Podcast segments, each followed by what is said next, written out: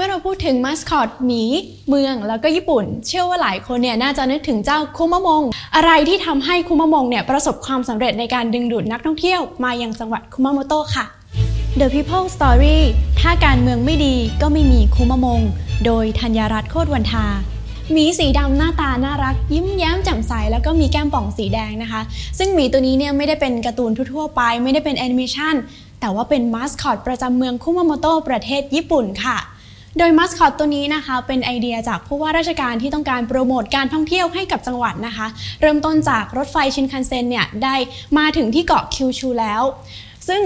เรียกได้ว่าเจ้าหมีคุมะมงเนี่ยประสบความสำเร็จในหน้าที่การงานเลยทีเดียว เพราะว่าหมีตัวนี้เนี่ยทำให้มีนักท่องเที่ยวจากต่างชาติ แล้วก็มีการใช้จ่ายเนี่ยเพิ่มสูงขึ้นตั้งแต่ปี 2010 ซึ่งเป็นวันเกิดของคุมะมงเนี่ยจนถึง 2015 เรียกว่าเป็นกราฟพุ่งสูงขึ้นตลอด 5 ปีนี้เลยนะคะ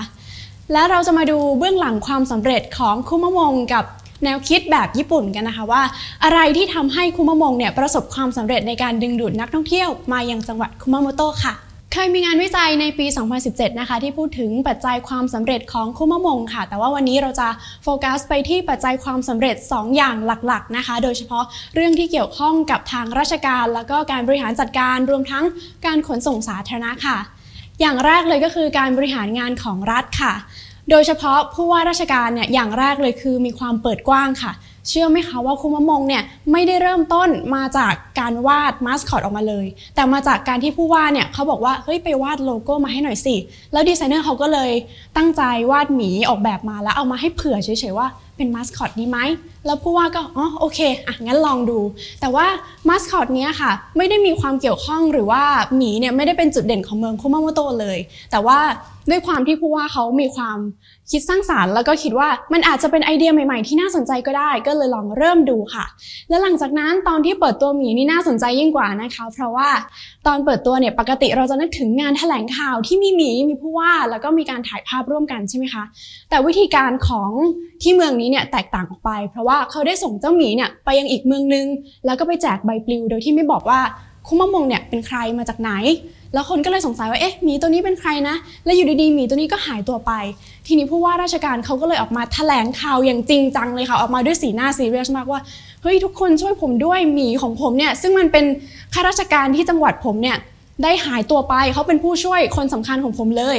และกลายเป็นว่านักข่าวก็ตามน้ำด้วยนะคะ เขาก็ทำข่าวออกมาอย่างดีเลยว่าเนี่ยมีหมีคุมะมงลักษณะแบบนี้นะ ช่วยตามหาให้หน่อย ใครที่เห็นเนี่ยกรุณาถ่ายรูปแล้วก็โพสต์ลงในโซเชียลมีเดียแล้วก็ส่งมาให้หน่อย ซึ่งปรากฏว่าทั้งชาวเมืองเองผู้ว่าแล้วก็นักข่าวเนี่ยก็ร่วมมือกัน แล้วเวลาที่มีคุมะมงไปปรากฏตัวตรงไหนเนี่ยก็จะมีคนถ่ายภาพค่ะ แล้วก็โพสต์ลงในโซเชียลมีเดีย Facebook Twitter กลายเป็นว่าเราไม่ต้องไปบอกออตามสื่อต่างๆว่า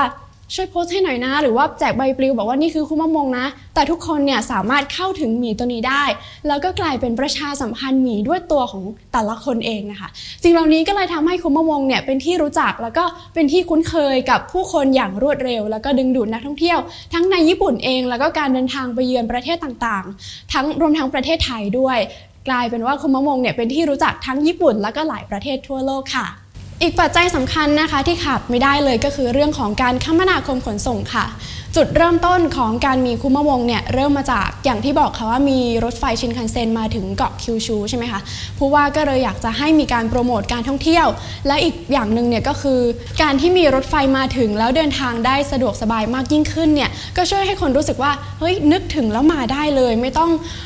วางแผนการเดินทางนานเป็นทริปที่เกิดขึ้นได้ใน 1 วันอย่างเงี้ยค่ะเพราะว่าเวลาที่เราจะออกไปเที่ยวข้างนอกเนี่ยคำถามที่หลายคนน่าจะถามเลยก็คือมี BTS มี MRT หรือว่ามีขนส่งสาธารณะอะไรไปถึงบ้าง แต่ถ้าไม่มีเนี่ยบางทีแพลนนั้นก็อาจจะล่มไปได้